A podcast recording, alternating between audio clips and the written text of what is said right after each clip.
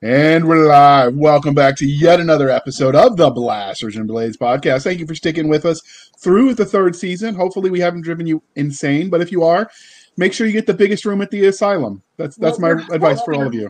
Hey, JR, I noticed something. They didn't hear it, but you actually counted to three today without stumbling. Maybe if we get to season 5, you'll actually be able to count that high without stumbling. Nah, probably not. Hey, all you crazy sci-fi and fantasy fans, it's time for your daily dose of shenanigans over here at the Blasters and Blades podcast. Just three nerdy veterans geeking out over our science fiction passions and fantastical fantasies. A place where magic is king, the sky is the limit, and space is the place. We are the podcast that puts the fun in dysfunction. And if you notice, Doc, I almost forgot how to read for a second. And I'm like, where are we? Not like I haven't done that interview 228 times already. But without further ado, we're going to let our guest, Miss Erika Evren, introduce herself to our listeners and viewers. Hello, everybody. I'm Erika Evren, and I write science fiction, more specifically the subgenre space opera. I'm so excited to be here today. Thank you, JR, and thank you for having me, Shashka. All right, so the next part of the absolutely the next part. Doc likes it when we bring ladies on, so it doesn't feel like so much of a sausage fest, because a lot of sci-fi is dudes, and you know our military connections are all dudes, so sometimes Siska can feel outnumbered. Aw.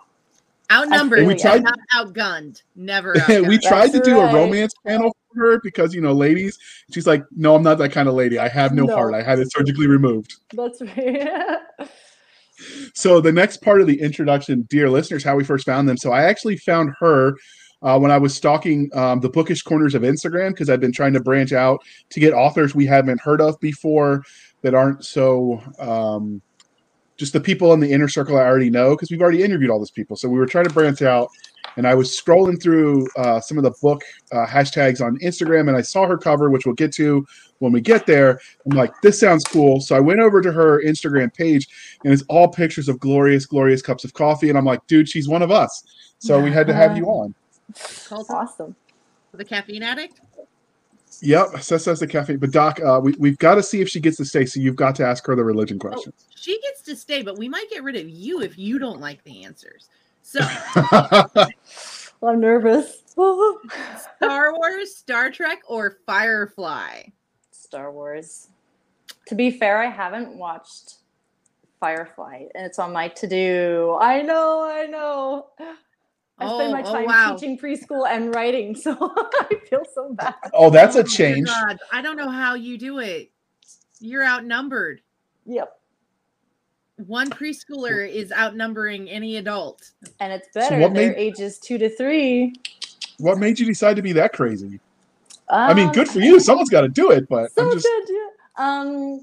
I just love kids. I love their imagination. I love their fearlessness to be creative. I love their ability to see the good in everything. And yeah, I'm a kid myself. Because a lot of them are like kids. Yep. Or deal with the infantry, like you basically described the grunts, like 2 or 3 year olds. There we go. So it works. I mean, they come up with the funniest. Oh gosh. Just nuggets of wisdom, and you're like, no. Yeah. Oh, yeah. No. Okay. Yeah, you're right. And you just don't know how to respond to that. Yeah. I had one kindergartner say, like, I was telling him about scars and how they leave marks on you. And he's like, I want to be like Thanos. Oh, get after my own heart. I know. So funny. Okay. So, Game of Thrones, The Wheel of Time, or Conan the Barbarian? I mean, that might give you flashbacks to kindergarten. It might. Okay. I haven't read Wheel of Time or seen any episodes. Unfortunately, I'm not a Game of Thrones fan. Couldn't get into it. So I'm going to have to say Conan. Okay. Good answer. I grew up on that. That was... Who doesn't love a barbarian? Come on. I mean, or doesn't wish they were one. Man. Right?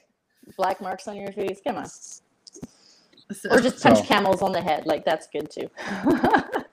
And we didn't take it too seriously back in the day. So it was just campy fun, and no one pretended that it was, you know, highfalutin. That's I know, but I still love The Witcher.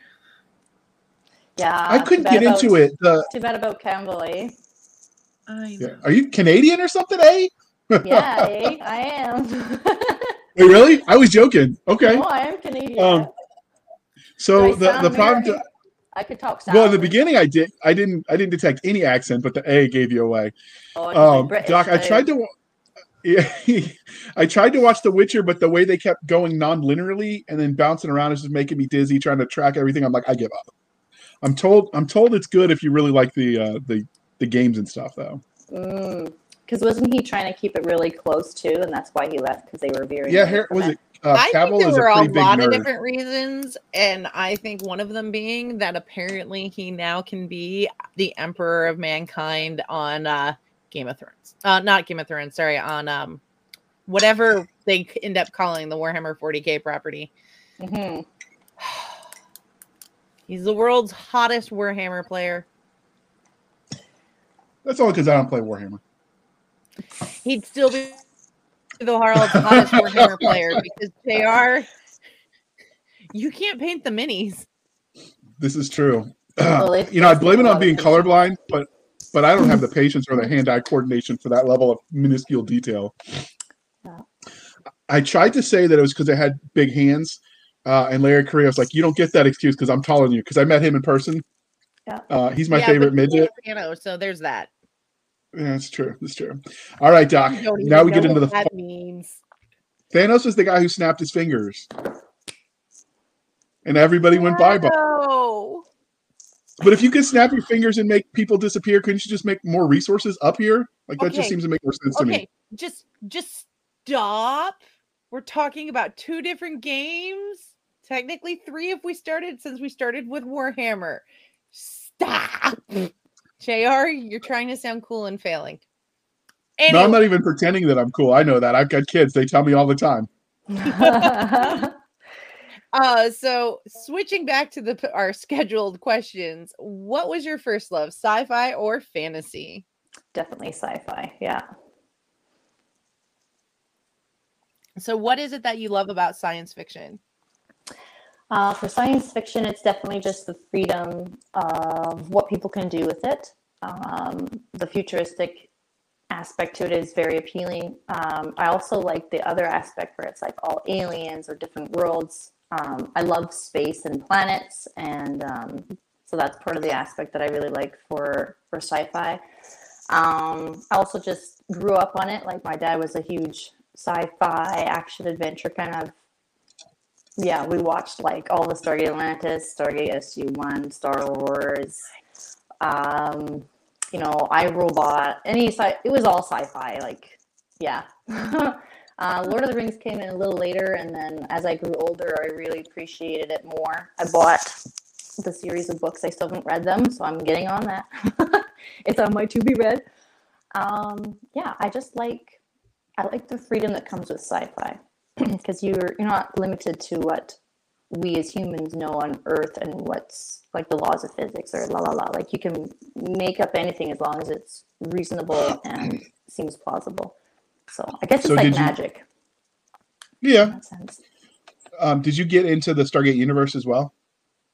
Yes, it was really good. It was more thriller, more like drama, but it was still really good. They had really good actors on there. I love that. Yeah.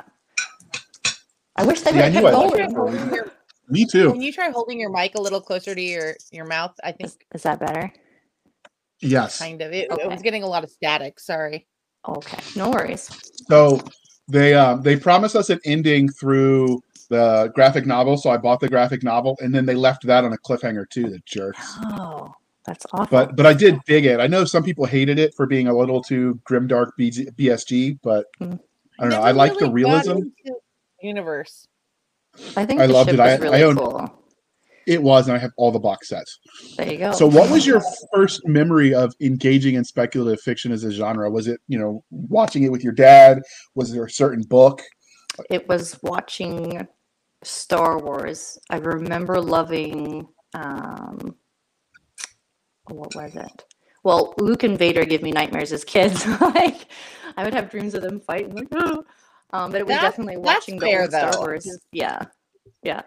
It was definitely the old Star Wars. All the 4, 5, and 6. Okay.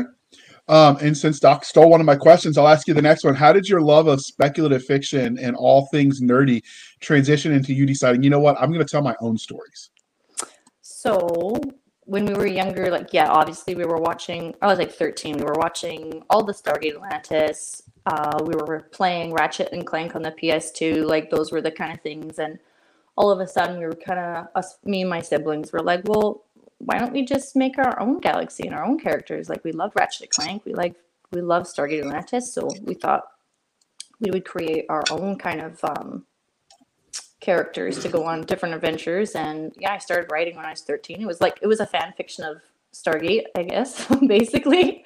So the first, I don't know, 7 years of my life, I was writing that kind of stuff. And I was like, well, actually, I can't publish this because it's based on other people's stuff, like going through the wormhole and all that thing. So yeah, that's kind of just being exposed, I guess, to those games and movies. And that was just like, hey, I want to write my own stories. I want to tell my own adventures of being in space or encountering aliens. So did you ever think of filing this? Did you ever think of filing serial numbers off and making it your own? Plenty of authors have taken their fan fiction and stripped it and made it their own. I haven't. Maybe that's a good thing to do, because there's like so many versions of it and it's so long. It's probably the longest thing I've ever written. We interviewed one author, Glenn Stewart, who wrote a book when he was 19, and then he came back to it, like, I don't know how many years. I'm going to say 20, but if he's younger than that, I apologize to him. And he ended up hiring a co-author to write the, help him finish the novel because he was too busy. And they said it was like writing with three authors, him, his co-author, and his 19-year-old self. So I imagine you would have that same experience. It'll be you and then your younger self as a co-author when you go through and edit that. What was I thinking? or just some of it, as you mature, you'll realize, just some of the stuff doesn't quite work as well. Doc, you're about to say something?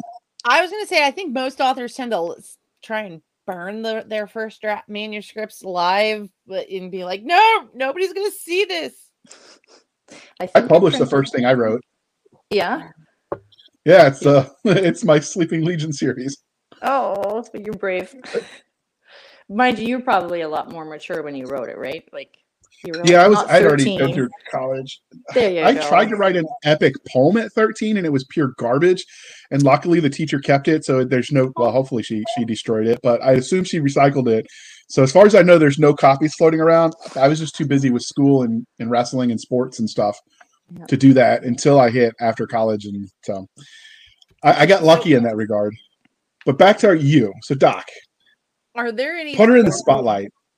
Blech, shut up, JR. Are there any formidable moments that formed you as a writer? Let's see. I've never been asked that. That's a really good question. I would have to say, I don't think there has been like one moment. I think it's been kind of like as I matured kind of thing. Every year I was writing, and as I kept to it, and as I overcame like, imposter syndrome and all that other stuff that tends to get in the way of people's creative processes. I was comparing myself, beating myself up, like I'm not good enough. I would say every year was like a stepping stone to like forming who I am now.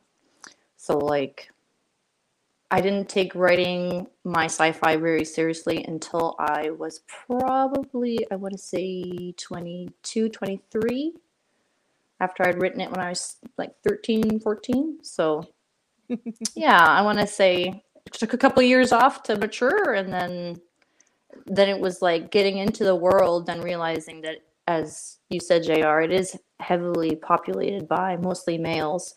And it's very, like, there's a stigma where girls can't write sci-fi. It's like it's a guy thing, but there's J.S. Dews. There's a lot of other Andre Norton, Anne McCaffrey, Elizabeth Moon. Yeah, so a lot of women use through the list. Jodine Lynn Nunn, Jen Koch. I can go through the list of women who write it. Yeah. And it's the same reason men use pen names when they write romance. It's because the expectation is such, whether it's right or not. But maybe ladies would like that. To be fair. Given that most men's idea of romance tends to be far off the mark, I feel like we exaggerate each other way too much. Like, you know, there's... I don't know. My ex was the chiseled chest, la la la. Gave me earplugs for Valentine's Day. He thought it was a very romantic present. Mm.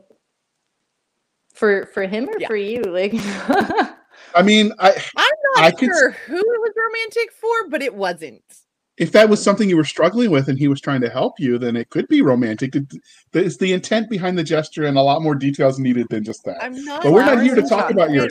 He's like, they're useful and they're a good quality set for when you go to the range. And I'm like, well, I mean, if guns are your thing, and who doesn't like a good gun? But maybe he should have took you to the range with flowers and chocolates, and then see, there you see that would have been okay. He'd have gotten cool points for that one. But Doc, we're not here to talk about your love life, even though Valentine's Day just passed. We know I don't have one, so that's okay. So ask her the fandom question. It's a little different this time because she's a baby author. This is her first book.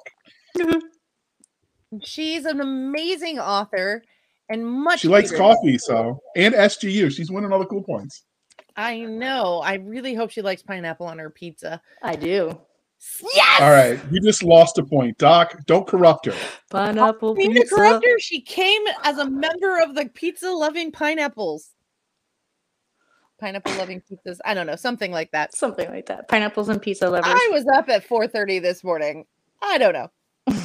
So, but getting into some of the fandom stuff, what milestone as like a new author going out into fandom in these conventions will make you go, oh, that's so cool, I made it?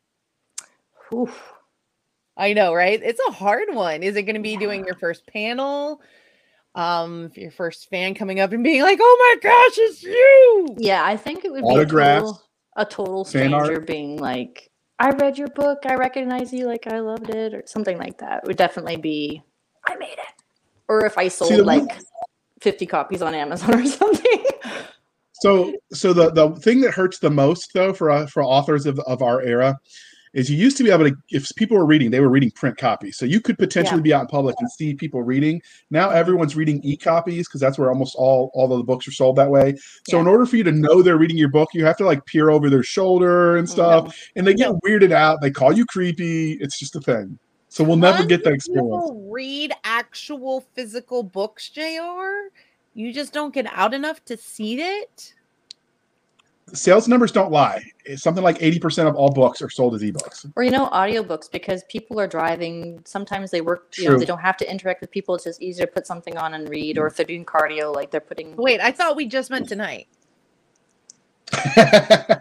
Since I'm the person who goes through about 30 to hours of audiobook a week because it's easier than talking to the people at my work. I love the people at my work, but except for Bob, he's listening and he knows who he is. So I'm just making that up. Bob. Sure, Bob. All right, Doc. Move on. We don't want to scare her away. So, getting into what are the highlights? What have you written so far? What have I written so far? So I finished, obviously, my book, Mission of the Rorak.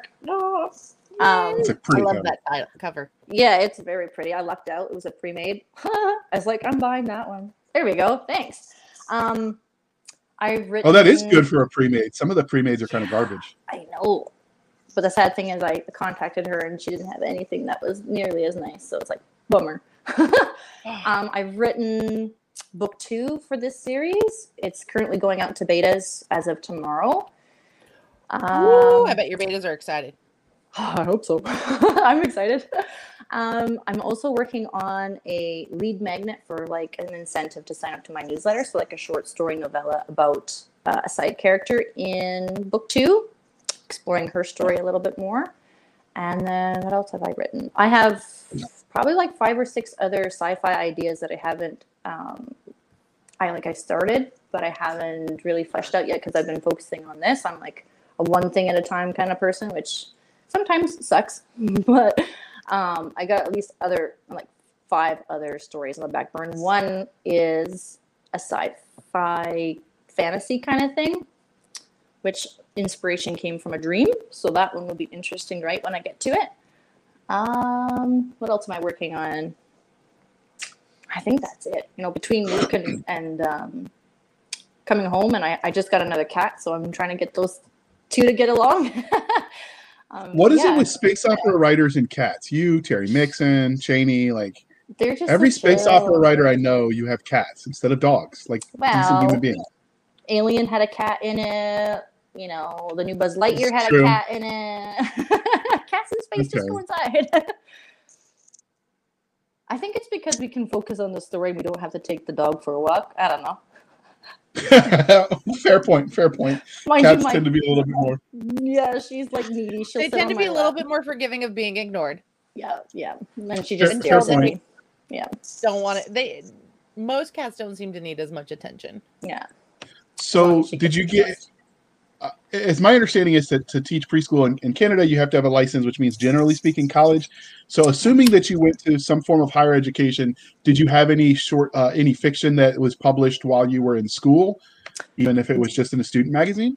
No, unfortunately, I didn't. We did have to write a short story for children. So we had to choose, like, obviously, things that the kids could relate to, use the language they could understand.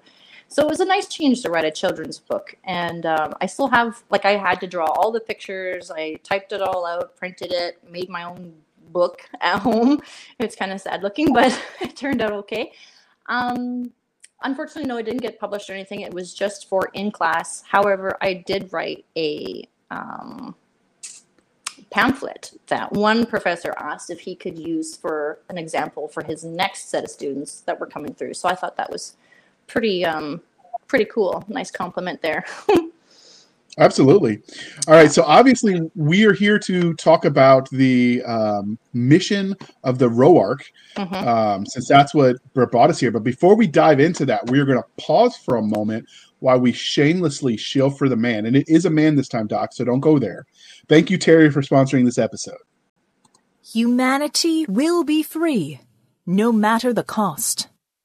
Deep in the Guatemalan jungle, buried beneath a forgotten Mayan pyramid, an earth-shattering secret sits, waiting. Its discovery will rip apart the illusion that humanity is alone in the universe. Engaged in a life-and-death struggle for the future of mankind, Harry Rogers and Jess Cook are forced to protect this secret from the most despicable foes imaginable. They must race across the globe to complete Liberty Station, the first true interplanetary ship. Only then can they search for the shocking truth behind what they found. They have no room for error, because failure means death for them, and subjugation for everyone else. Presenting Liberty Station, Book 1 of Humanity Unlimited, written by Terry Mixon. Purchase your copy on Amazon, and learn more about the author and his works at terrymixon.com. All right, thank you for sticking with us through that commercial interlude. It is very weird to hear Terry Mixon after listening to 12 of his books with that wonderful narrator we just heard and realizing that Terry Mixon's voice doesn't sound like a female. It's very confusing when I met him. No, not at all. So not at all. I'm so used to her voice. Yeah. She's nicer than him, too. She has better taste in books. But let's dive into the book that brought us here. So where did the premise for the Mission of the Rorak come from? Like, where'd you get the idea? Was it psychedelics, a Ouija board, overindulging in expired candies? I wish it was candies. Excuse me. Well, given where you work, you know, sort of apropos. Just saying. Yeah. Lots of candies and chocolate from the kids, especially during Christmas. The story for Mission of the Rorak came as a need for a beginning story for the main character. Originally, my book 2 was the book 1, and I wanted to write a prequel. And then this story just kind of took off on its own, and I realized that there was more to tell in this story that would outgrow a novella. So I decided to make it the first book, the second, or vice versa. But just the need for, okay, where did this character come from? You know, what's the backstory of his race? Because when I first started writing, what's currently my second book, which was the first. We started with this character, and I was kind of pulling the thread through the whole. I really didn't know who he was. It was sort of discovering him through the story. But then younger me didn't realize that I needed more information to be able to share with readers. And so I had to go back and write this one. So I guess there's a need to explore the character and to set up the series properly is where this kind of idea came from. And it is based off of another galaxy. Like, this has nothing to do with Earth. It is all alien. You know, they're humanoids on their own planet in a different galaxy. So yeah, it's all new, all different, and exciting. Well, I hope people find it exciting. So does this have, like, you don't even have the Lost Earth legend type thing to tie it? So it's just its own thing. Standing alone? Yeah, it's in the Dexortez galaxy, and that's that. Okay. So before we get started and dive into the fun stuff, what would the age range of this story be for families that are listening? Because we do have some that listen to the show with their kids. Yeah, good question. I would definitely say the age range would be early teenager to adult. I do have a warning in the beginning of the book, not for younger audiences. There's not a ton of cussing like you would typically find in a military sci-fi, but there is swear words and more so graphic content, I would say, from the villain and between battles. So, and I guess emotionally too, like there's a lot of, I try to like describe people's emotions as raw and real as possible. So that might upset certain people if they have, say, triggers or something like that. So. Okay. So you mentioned that you found this cover on the pre-made sites. Yeah. And it was a really good one. But what were you looking for when you said, you know what, I really need a cover for this book? What was the thought process on what you were looking for, what you would thought would be a perfect fit that led you to this picture? If you look at other stories in the genre, like they're all a ship on the cover. Like, I know a lot of people do have a person, but all the people I saw that were put on the pre-mades, they looked off, didn't resemble my characters, etc. So I thought, plus, I really love blue, so this really caught my eye. I figured a ship would be the safest route to go because ships are usually, if you do describe them in a story, people imagine them a certain way anyhow. So I thought it was a safe route to go. I see now that this ship in particular is used in a lot of other pre-mades because it's a free stock image, but it was overall just the color, the planet, the light shining up from behind it. Like, it just spoke to me, and it was like, I have to have this one. Like, this is perfect. So yeah. Okay. And it was it was late at night when I made the purchase. I came across it and I was like, oh, I have to get that before somebody else does. So I was like, so now that you've, yeah, now that you've found, and that happens with pre-made, sometimes you got to jump, like Tom Edwards, his will disappear in minutes. So yeah, you got to be on the ball when they release the ones you want. Yeah, I like Tom Edwards. He's got good stuff. He is. He's just too pricey for me. Yeah, I know. But now that, especially in pounds. Yeah. So now that you have the cover and you're looking for the series, obviously, and you want to link them, do you think you're going to have to redo the book one cover just so it's in line with 2 and 3? Or are you going to hope they can make something with the same ship? Well, I've already got the second cover created, and it's a different ship. And that's because we have to find out what happens to the Rorak. So the second ship is a different ship, and follows a different. It's set in many years later after this one. So yeah, don't want to give too much away, but it's a different ship. I did try keeping it with like the ship in the middle, the focus, some planets. Try and keep the series in line, so same font, same placement of titles and everything. So yeah, hopefully that. Looks like the second book when it comes out. I've learned that we overthink some things and readers don't care as much about those things, but what they won't forgive you is you make the books in a series different sizes. Oh, like for the size print, like, you know, you got one that's like, I don't know, one size another, and then they don't line up on their bookshelf, then they're going to go OCD on you. Oh, yes. Yeah. I've seen some threads. That's mostly, I think, affects trad books, like traditionally published, because they don't have as much control over that. But I have seen some threads where it got hot because they were complaining about the sizing difference. Do you care about that, Doc? What? When the books of the physical book? Yeah, when the physical books are different sizes, really, like different heights and stuff. It used to not bother me, and then Mel went on this huge tirade, and then Jay Boyce did, and next thing I know, I'm noticing it, and it's bothering me, and I blame them. Oh, yeah. I know. I didn't care between paperbacks and hardcovers until it was pointed out to me. So I have Red Rising, the whole series, but Iron Gold is a tall paper, like a I'm blanking here, hardcover. And the other ones are all perfect, and that one's like, boop. Like, no, now it bothers me, but it's like an expensive book, so I'm not going to go buy it again. No, I get it. Sure, I think I've gotten definitely to the point where I just, as I've gotten more into collecting them, and I think honestly, and that would be probably a really good fireside chat, is the difference between how collecting has changed with ebooks. Mm-hmm. Because if I'm getting it in a print format, I just want it in the same format. Yeah. I either want it all hardcover or all paperback. And if it's paperback, ideally like the same size. Like, I'm not so picky about what the size may be. Mm-hmm. But yeah, I've definitely gotten more picky about it when I'm buying them and I'm putting them on my shelf. But I'm not like one of those OCD people that you see on TikTok with like the color coded shelves. Oh boy. Or I wish the face of every book cover out. And I just want to look at them and I go, you don't have that many books if you're having to do that, or you're not loving all your books equally. Mm-hmm.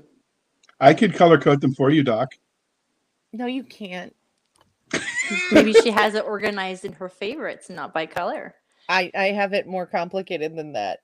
Okay. No, I'm sorry. She makes fun of me all the time for being colorblind. I'm not nearly as OCD as I used to be. I used to have them in order by alphabet by author. Like the library? But within that, like in a library, but within that, I also had them by order of the series as I read the series, and within the series, it was an order of the setting of the world. I also only had one bookshelf at the time, no child, and a much more time, obviously. Mm-hmm. And now I'm just happy if they're on the shelf. Yeah, fair point. But before we go too far afield, you get to ask her the elevator pitch question. What is your 30-second elevator pitch for this book? Oh my goodness. I know it's not the easiest question. It's the easiest question in the world, but it is also the hardest question in the world. Well, the blurbs are what is the meaning of life? The blurb's hard enough, and that's only 150 words. So my 30-second pitch would be, this is a story about an underdog person who he's always been like beat down in his life. He's trying to find his place in his society. And when he finally gets his dream job, he discovers that there's an underlying scheme happening, and it could threaten his life as he knows it and his planet. So, yeah.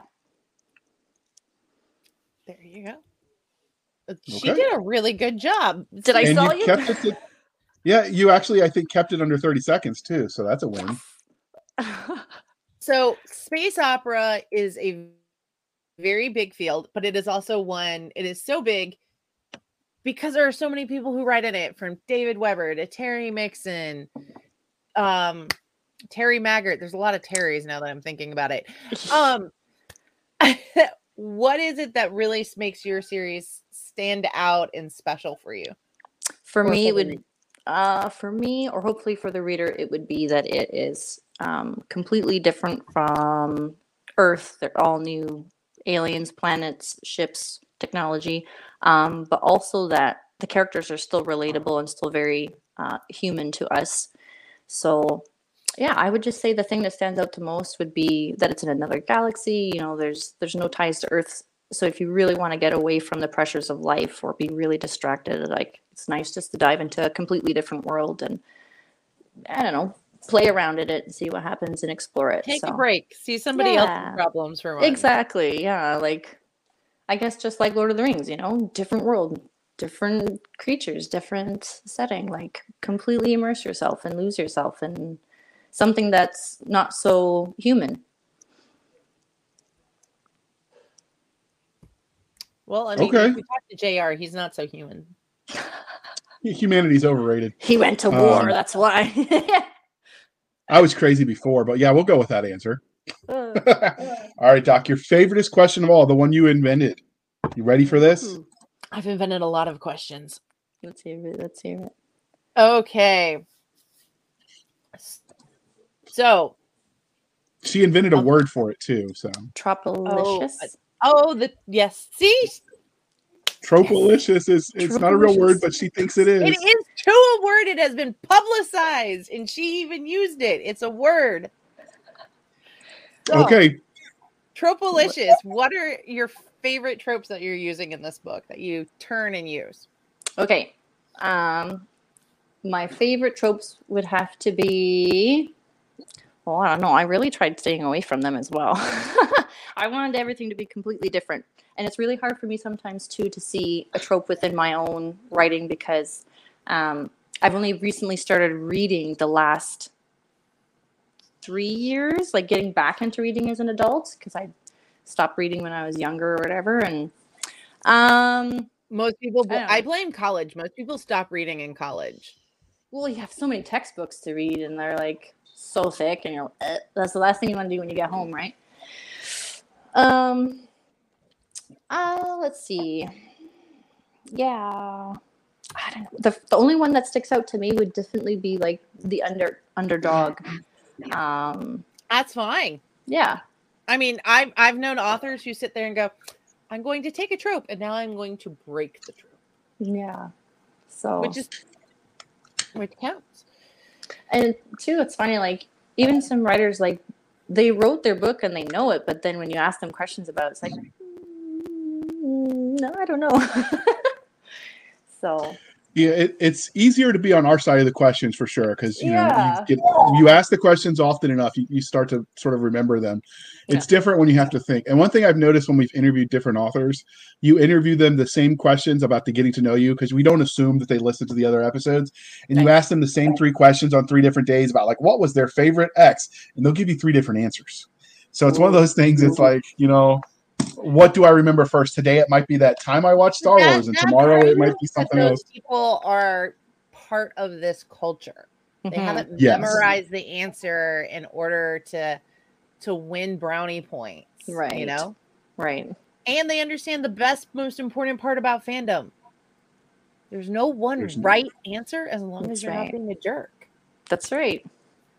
Absolutely. So we talked about what tropes you use, but which subgenres do you feel like this fits? Obviously space opera, but does it fit any other subgenres? Yeah, I would say some military. I would definitely say like action and adventure. What else? Gosh, these are the things you look up for KDP, and I haven't done that for a while. Subgenre. It's not cyborg or anything like that. Aliens, definitely aliens. Yeah. Okay, that's a hearty list. So it's a heart, military, space opera, aliens, space, space exploration. Yeah, I guess that's the boxes that I can tick for that one. So. That, I mean, those are some good boxes. What can you tell us about the main character? You've talked about him a little bit, but can you tell us like about the main character, who he or she is, and what their, I don't know, what would you want the reader to know about them to convince them to buy this book? So I think our main character, Katrix, is really relatable to a lot of people in that they are trying to fit into society. They're trying to feel like they belong. And for Katrix's circumstances, he is a part of a world that operates on 3 clans. So there's the farmers, the military, and then there's also the creatives. So for him, he's born as a farmer in the farmer clan, and you can switch clans. But for him, when he switched, it's frowned upon because the farmers are like looked down as the lowest of all 3 clans and disregarded as unimportant, even though they feed the whole planet, basically. So when he switched to the military, he gets a lot of constant like backlash from peers in his squad, his commanders. He's not given equal opportunities. He's teased a lot, and he has a short temper, so that gets him into trouble. He ends up like punching a few officers or whatever, and then, you know, he's not promoted in any way. He's kind of kept as a grunt. And I think people would like his character because even through all of that, he tries to persevere and do what's best for himself. There's also a personal motive as well, not to give too much away, but it involves his parents and trying to support them, which I think a lot of people can relate to as well. And then he's offered the cream of the crop, the dream job, the one thing he's wanted all his life. And it seems too good to be true. And we have to read the story to find out, is it his dream come true, or is it really a trap? All right, and since we do spoiler-free here, we are going to let you read to find out, and she is not going to tell us the answer to that. Nope. Doc, now the questions are back to you. Okay, so can you tell us about a secondary character that kind of stands out to you? Because, I mean, books are about more than just one person may be the main character, but you need more than one character in a book. For sure. I have, well, two come to mind. I have Tavos, who is a being of pure energy. He's like my favorite thing because he's completely blue and completely limitless and just the coolest thing ever. And then I have a character that is one of Katrix's friends. His name is Mac. And he really stands out for me because he was so fun to write. He's just kind of like this hillbilly, wild, red-haired, wiry character who doesn't give two F's about like what people think about him and how he acts. So yeah, he's a wild card. So he's one of my favorite, and definitely Tavos. So. Okay. Yeah. That's a good answer. I think sometimes the secondary characters that you love as the author writing the stories and the ones that the readers pick up on are not always the same thing. Mm-hmm. I've had fans reach out and like, I love this character. I'm like, dude got 3 lines. He was in 4 scenes. What are you talking about? But like, I got 12 letters about the guy. So it's sometimes it's surprising once you start getting the reaction from the readers, because obviously this hasn't been out in print for very long, only a couple months at this point. Yeah. Mm-hmm. I think you published in September, right? August, or no, September. August. You're right. It was a pre-order in August, and then you're right. It's and so like what you think is going to be this is the coolest secondary character ever, and everyone's going to be like, or not that's necessarily, weird. But you'll sometimes people will be like, whatever. But this guy over here or girl, whatever. Yeah, it always amuses me. Yeah, I really hope people like my villain because as much as I hate him, I love him too. Like, I don't know. I don't want to spoil it, but he's like the inspiration for Nevo. Or Lord Kevlas was like Bionicle, Grievous, and Venom. So like mashed all those 3 together to create this evil villain. So I hope people like Venom's kind of an awesome villain. So yeah, that's a unique combination of villains to use as a mashup for your inspiration. What was it about those 3 that spoke to you so much? You're like, I'm gonna try to do some of that. Venom, I really liked. You know, just the idea of the symbiote, like he could go from one person to another if he wanted, and that he could, I don't know, there was just the power essence of him. I really liked his wild, scary tongue and teeth and like eyes, and his character was really cool to me. For General Grievous, it was definitely the armor and seeing how delicate he was underneath, like you could see all his moving parts and stuff for being a Kalish. And yeah, I thought that was really cool. And I also loved his voice and his cough, you know, like that was really part that I liked. And for the Bionicles, I thought it was really cool that they were kind of like the Transformers in a sense, where they're a machine, but they're also alive, you know, that they have these robotic parts that move and yeah, just that was part of the appeal for the Bionicles, I guess. And I grew up with the Bionicles, so it's like I was part of the first I guess influence I had for a villain. Okay, that's a good answer. All right, back to you, Doc. She's I just, What? I said she's chuckling. I'm busy laughing at JR. So, if your characters found you in a back alley and they knew who you were, how do you think that would go for you? Why did you put me in such a shitty situation? That's probably what they'd do. They'd probably give me a heck. Why couldn't I have a happy story? Because nobody wants to read happy stories. No, perfect. I feel like I feel it's old cheesy gangster going, dance for me, and shooting the bullets at your feet. Oh, that would be fun too. Yeah. No, I mean, that's like basically what authors and readers do to their characters. Yeah. Entertain me even if you suffer. Yeah. Part of me hopes that they take me with them on their adventures. Part of me hopes that they would forgive me and just let me go on my way. So what tech from the adventures would you want to keep since you brought it up? I know. I'm totally messing with JR. What tech? And stealing his question. Yeah, no, you just got to order and then I got to figure stuff out. I know. It's fun to make you squirm. So what kind of science and tech can we expect from your books? There's definitely ships that travel with a hyperdrive kind of jump deal. There's shields, there's weapons. What else is really unique about it? Holograms. And then the main race that I have, their DNA only works with their technology. So it's kind of like a secret key for them. It's not really something that I expound on in the book because it's like common knowledge to them. But I'm hoping to sprinkle that into later books too to make it interesting. And what else?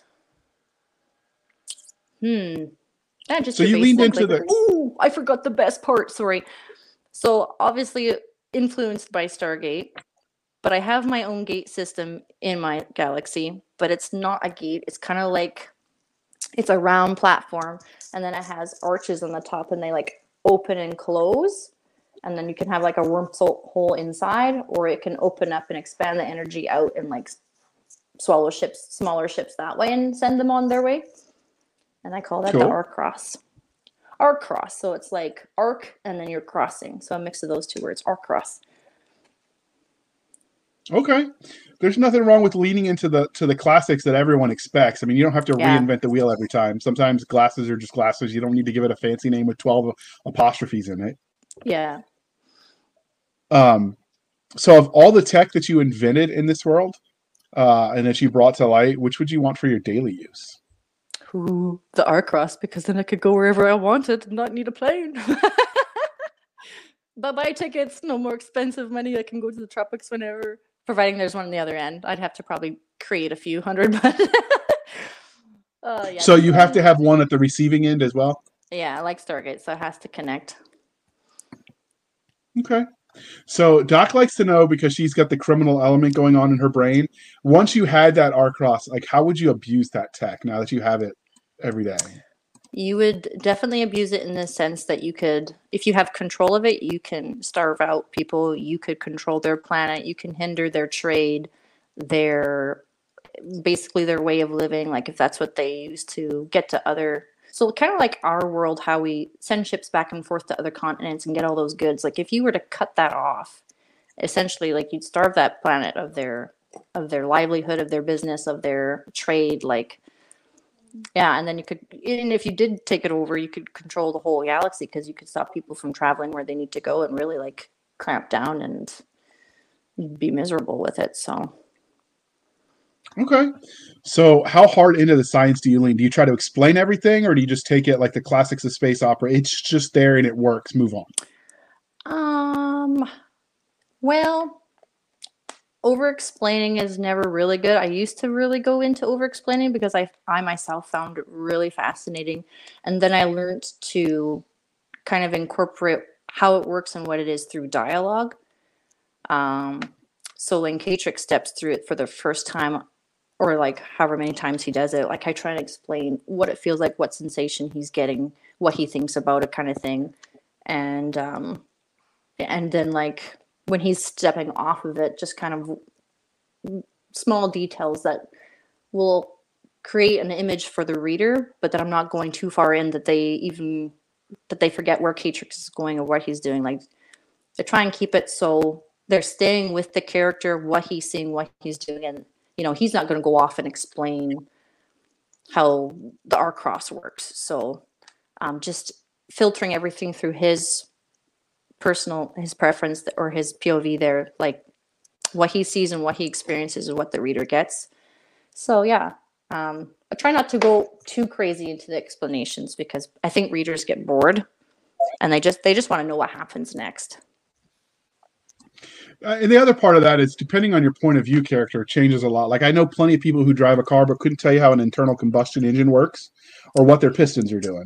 Yep. So it makes sense, you know, from a life perspective, that if you pick the right character, you don't have to show that because that character doesn't know either.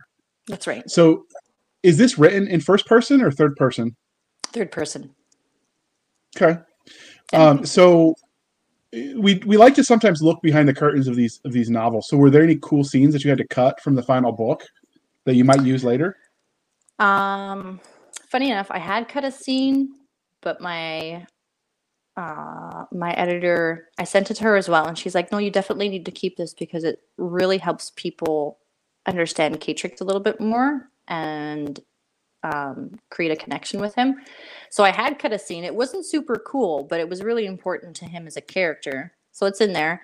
No, there wouldn't be any other scenes that I really cut that were cool or that I found I wanted to keep in there. I tried writing as succinct as possible. Whatever I put in there had a purpose.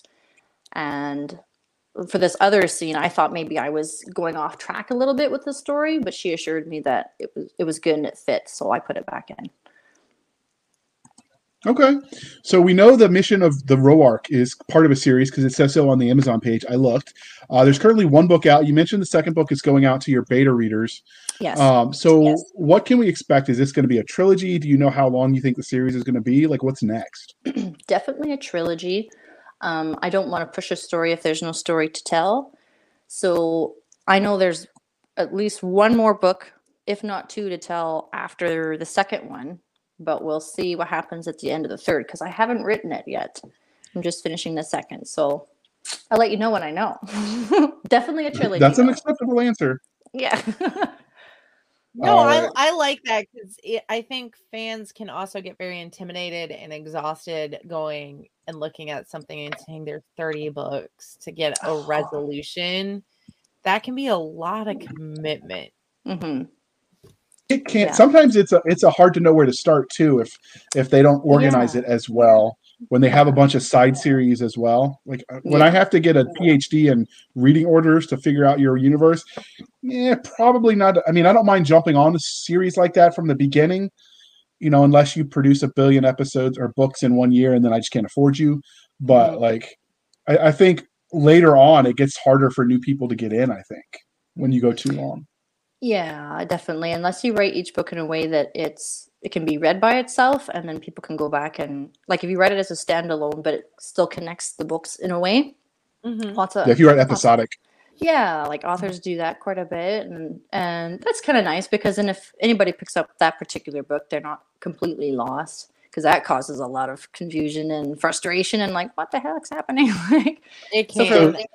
Yeah, so like for Red Rising, like you really have to start with the first book and keep going because Daryl's character keeps evolving in each one, and you don't know his history and what the importance of it unless you read the first one.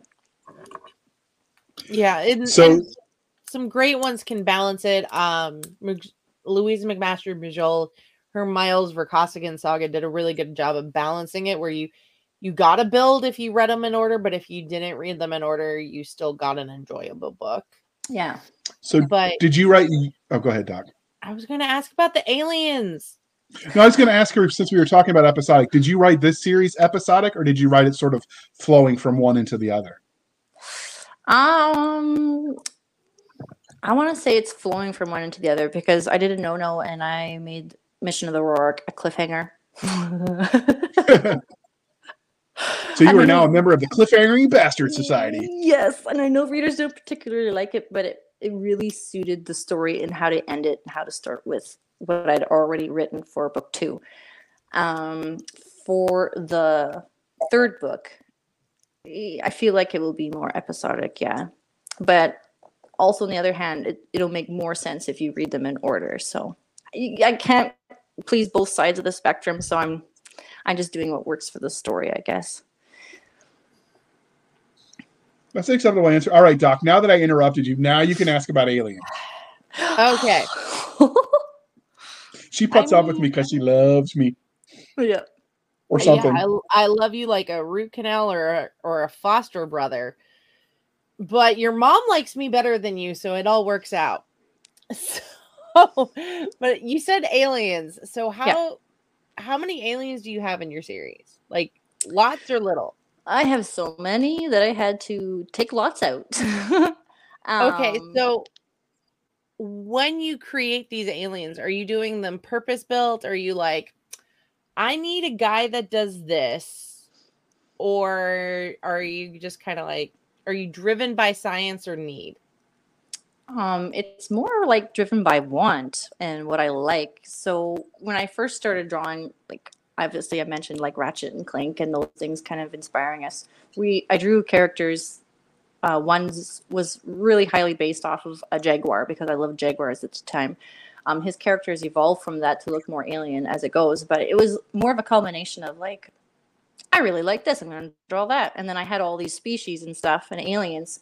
And then as I was writing it, I was like, I need this. And then, oh, who do I pick from? And then I would just pick one that kind of suited and like put them in that spot. So it was really just, I had a bunch of material. And then as I was writing, it was like, oh, or like, you know, if you need a name, like you have all these made up names. It's like, I need a name for something. You just slotted them in as it made sense then. That's a great way of doing that. It was just so much easier that way to have like what they looked like all the backstory I had fleshed out and stuff. And then I was just like, I need somebody to do this or to look like that. And sometimes when I'm in like a spaceport or whatever, I'll just make them up on the fly because they're passing by. You don't need very much information, but I try and make it interesting for if I ever have to go back and like have somebody draw what they would look like.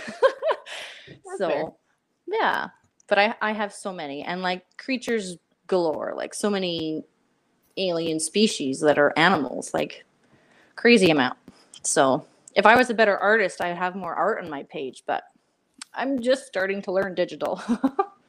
I can draw stick figures. That's got to count for something. It's something. It's a representation. I actually had an art teacher in school that told me I was colorblind, so art wasn't for me and I should just give up. And I listened to him because he knew what he was talking about, right? So I learned other hobbies instead. No, probably not. I actually had I talked to an artist once at the one con I went to. And he's like, "We should flog that teacher. You don't tell kids that." But anyway, I found other passions. So now I make art with words. But clearly this interview is winding down. But before we let you go, was there anything about the Mission of the Rorak or the Arcarian series that we didn't ask that you want to tell us before we wrap this up? No, you guys are really thorough. Asked a lot of great questions, and I really enjoyed the interview, so thank you so much for having me.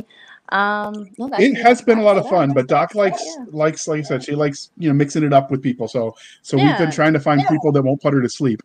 JR does put me to sleep. Listen, you have fallen asleep on our conversations before, so. But before we let you go, dear listeners, it's like she's like the sister I already had two of and I didn't want more of. But I got it anyway. Brothers and I didn't need more, but I got you. Yeah, anyway. So love-hate relationship. So, right. No, more like a love-hate relationship. It's our love language. It's bickering. Right. So before we let you go, dear listener, we'd like to harken back to our old exit and remind you to please be kind and speak your mind on the reviewing platforms. Your reviews help the right readers find the right book, so do your part. And this is especially important. We're new authors who have to learn to tweak the algorithm because she's so new. She has no other products for Amazon to learn from. So go buy it, read it, and do your part and leave her glowing reviews about how much you liked it. And if you didn't like it, send it to her in an email instead. Send it as an email instead.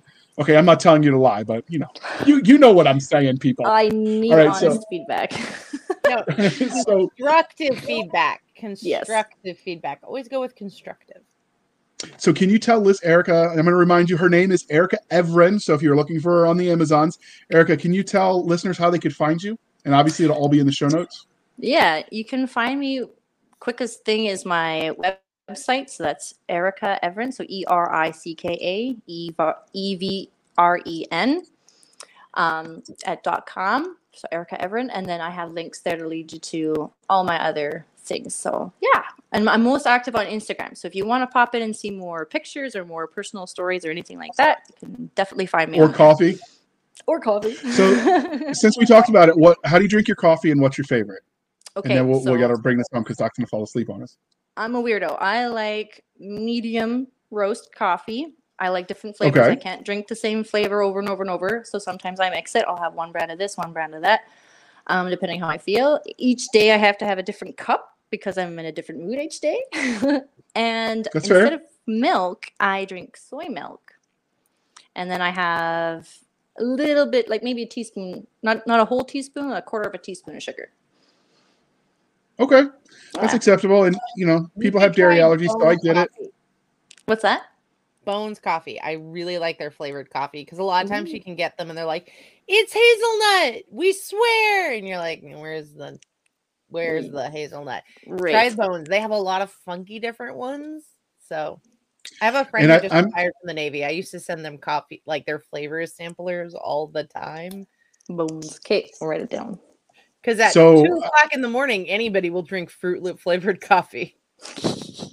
I'm morbidly curious now. We'll have to talk after the show about that. But so as far as coffee goes, if you can't have the dairy, but you're looking for the cream, having been a barista to pay for my degrees, oat milk, people say that tastes a lot better in the coffee. Just throwing that out there.